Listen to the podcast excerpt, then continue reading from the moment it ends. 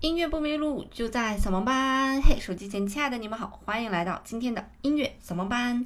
除了有音频版的音乐扫盲班，在微信公众平台搜索“音乐扫盲班”就可以收到我们视频版的推送啦。我的世界其实是前两天地震的，尤其是大家听到这个节目的时候，估计已经前几天地震了吧？具体是因为什么地震的呢？先从几首歌开始吧。你是微笑里的甜，还是眼泪里的咸？为何这个味道我最想念？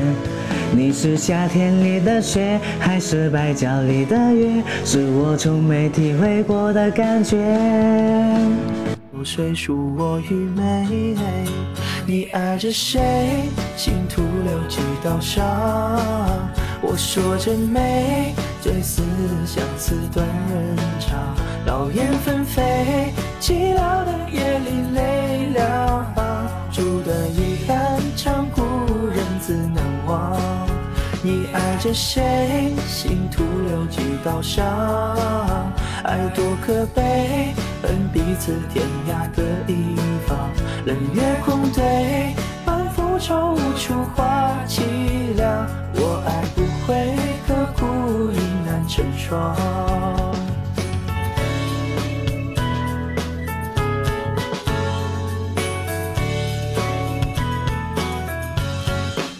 心多憔悴。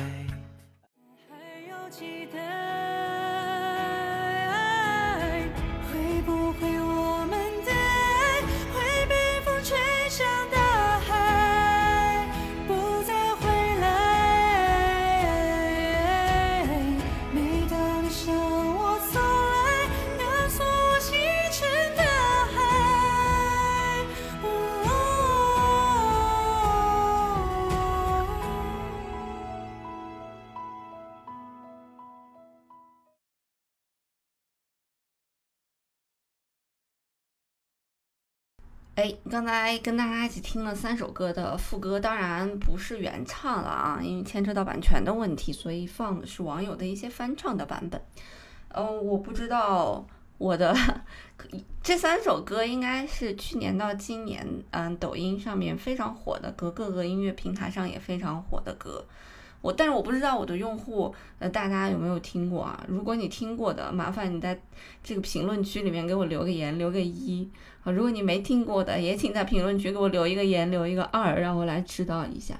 那可能大多数我的听众是没有听过的，我知道很多我的听众是没有抖音的，但是呢，这三首歌确确实实是从去年到今年非常非常非常火的三首歌。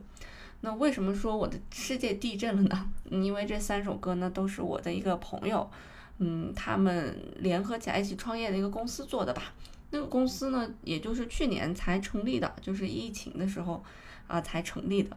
但是他们除了做出来这三首非常火的歌之外，好像还有几首歌火，但是最火的就是这三首。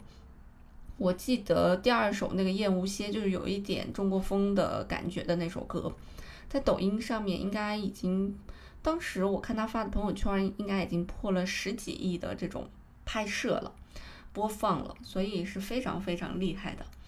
嗯，整个这几首歌，他们公司能够拿到的版权的分成，大概呢也会在一个大几百万到千万的一个水平啊。所以其实现在版权是非常非常非常非常吃香的一个东西，也是可以称之为我们的税后收入，就是躺在那儿。睡觉的时候就会有收入的，尤其是网易云，对不对？大家都网易云了，半夜都去听歌，你每听一次，没有一次点击，其实都都要这个这个唱片公司，呃，这个平台都要去给唱片公司进行一定的版权的付费的，所以他们的费用呢就是从这儿来的。那我的这个朋友呢，之前也给我做过歌，嗯，他应该也是我的制作人之一了啊，很早以前的制作人之一。然后呢，我们关系以前也是非常好。他其实就是呃郑钧，就是我最最最最最最最开始嗯进入这个行业时候认识的第一批人。大家知道我们认识的这第一批人，其实大家都挺逗的，就是刚开始认识的时候，大家都是就想要靠音乐赚钱，想要出名，但大家一直都没有出名。我们认识的这一圈人都没有出名，包括后面在泰和音乐认识的很多人，大家都没有出在一个非常有名出名的这样一个阶段。那很多人还是在一个慢慢爬升的阶段。呃，你说他有没有爆红呢？没有，但是他还是慢慢的稳步的在向前走。但是突然呢，就是因为我自从离开北京之后，去了深圳和上海之后，嗯，那天突然有事情找他，给他发了微信之后，我才知道这样一个消息。那我的世界呢，感觉整个地震了一样，你知道吗？因为我的其他的朋友都不是处于这样一个状态的，但是突然有一个这样一个朋友，跟珠穆朗玛峰一样爬上了那个顶端，然后让我们看到，哇塞，是这样子的吗？嗯，这是第一点哈。当然，这个东西并不是说让人最震惊的一点，也不是地震的这个震心所在啊。呃，震心所在呢，是因为他其实平时以前做的根本就不是这种歌，他以前做的一些音乐呢，比较偏电音，比较偏电子一些，也是做了很长很长的时间，市场的反馈呢也是不太好，就是一般吧。然后呢，他们就去干了一件什么样的事情呢？他们这几个人呢，就成立了一个公司。嗯，成立完公司之后呢，大家就开始写一些哎这种所谓的网络流行歌曲。他们会去收一些歌，或者进行改编一些歌，会去听，比方说像 QQ 的榜单和酷狗或者酷我的榜单，来去根据大众目前对歌曲的一个喜好，反向去定制这样一首歌曲。然后他们也有一个非常厉害的运营啊，通过一些运营手段，然后让这首歌走进大众的视野，直到爆红。当然，怎样怎么样把一首歌推红，这需要花钱去推的，需要找一些网红啊，去大家一起来翻唱，在短时间之内营造出来这样一种好像全世界都在唱这首歌的感觉。就像最近非常火的那个白月光和朱砂痣一样，这肯定是后面有团队去运作、去操作的。先是找头部的网红，或者找大量腰部的网红来去在一个时间点同时去唱这首歌。那因为对于大众来讲，一个歌它能不能火，其实就是我听的多不多。如果我听的遍数足够多，那这个歌当然就火了。在十年之前，或者说十五年之前。嗯，我们的媒体还只被几个大的媒体所垄断的时候，唱片公司在和这些大的媒体建立联系的那个年代，只要唱片公司推人，大的媒体就不停的播，不停的播，所以这个人肯定是会火的。但是现在由于媒体过于分散，网红呢也过于分散，所以可能需要更多的腰部或者头部的网红来去在同一个时间点，同就是给大家洗脑式的去唱这个歌，让大家感觉这个歌。好像是红了一样，所以真正的地震的核心在这里啊，就是他跟我打电话的时候也说说有点不太好意思联系我们，因为我们还在坚持做自己想做的东西，而他呢是反向做了一个这样一个操作。但其实我个人觉得呢，他们这个团队也是一个非常厉害的团队。它厉害呢，主要厉害在可以非常精准的判断大众的口味到底是什么样的，在这样的一个反向定制过程当中呢，又一个比较精良的一个制作和稍微有一点点新鲜感的这种制作和编曲，打开了大众的耳朵，给大众打开了这样一个世界。其实对于歌词或者说对于旋律来讲，他们还是为了迎合大众的口味而去做的，大家也能听到。一些热歌的影子在里面，但是从编曲或者从一些其他的利益的角度方面，他们其实又有一个不多的创新，就非常少的一个创新，刚好就卡在了大家的这个祭点上面，所以一下就火了。所以对于我来讲，我今天在这个得到上面听书的时候，听到米开朗基罗传的时候，有这么一句话，说米开朗基罗非常珍惜自己的羽毛。嗯，他所做的每一幅画一定都要是一个经典啊！别人让他去画大卫，嗯，他一定会保证，即便是在雇主的要求下，他也会保证这幅画过得去他心里那个坎儿，能把 这个呃任务完美的以艺术的形态给他呈现出来。包括他画这个《创世纪》的时候，画西斯廷屋顶的时候，用了四年的时间，整个仰着头在一个六层高的这么一个。五百平的一个大大教堂的顶部画出了那样一幅惊惊世骇俗的雇主要求的 这样一幅绘画一样。所以有一句话给我的印象特别深啊，就是米开朗基罗非常珍惜他的羽毛。尽管对于我来讲，我的羽毛肯定没有米开朗基罗那那那么丰盈了，对吧？我可能只是有这么半根羽毛啊，或者一根羽毛这样。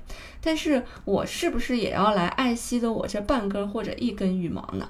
哎，这就变成了地震的一个核心了。所以我个人觉得，我想把这件事情分享给大家，分享给一个。嗯，所谓的做音乐的，或者所谓的这样一个音乐人的这样一种心路历程，就是自己的一个朋友，原先和自己是一样的，大家都是一样的。然后说有着梦想去这样奔，但是他另辟蹊径去做了其他的一件事情，发现他一下子就起来了。那我们剩下的人还在这个水平线上，还在不停的爬呀爬呀爬呀爬呀。我们边爬的时候还边说一句话，就是我要坚持自己内心的那一份热爱。我不知道这一份热爱到底是非常让人觉得可笑的一件事情，还是真的如米开朗基罗所说的一样，你要去珍惜自己的羽毛。那有的时候我也想，其实如果这样去做的话，音乐到现在它并不是一个艺术了，它而是一种商业化的产业了。只要按照大众的口味去定制，这样大众就一定爱听这个东西，从而大众听得多，你就有你的收入。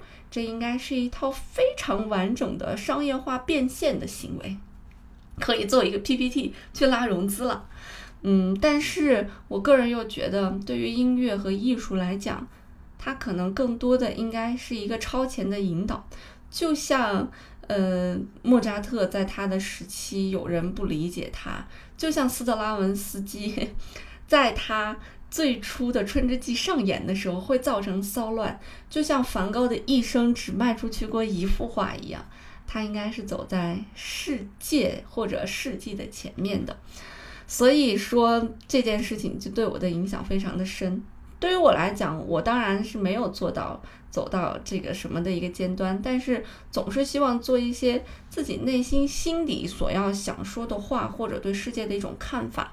但是往往这种我们的看法，对世界的这种看法，我们想说的话，并不是大众想要听的话，所以这就造成了一个非常大的鸿沟。如果有一天心里的这个坎儿能迈过去了，觉得音乐这个东西可以商业化，可以去做，那就不妨尝试一下那样去做哈。如果没办法迈过自己心里的那步坎儿，觉得还是可以通过其他的方式来去赚钱，那也可以通过其他的方式先赚钱看看，然后坚持自己内心的那份东西。因为有的时候总是想，嗯，赚那么多钱有什么用呢？如果当你赚了很多钱，比方说你现在已经有一个亿了，那你想干什么呢？这又是一个话题了，所以非常有趣儿。嗯，暂时跟大家先分享这么多吧。不过我还是觉得我的这位朋友非常非常的厉害啊，在一年之间，他们整个的团队做出来了这么多非常火的歌。因为我也知道一些版权公司，他们可能做了很多歌都没有火，也有一些版权公司开始做了一些很火的歌，比方说像海藻、海藻、和信，然后他们公司就一直没有做出来火歌，直到去年的那首《少年》。嗯，所以可能都是一个过程吧，谁知道呢？好吧，那今天的节目就到这里啦。音乐不迷路，就在扫盲班，我们下期再见喽。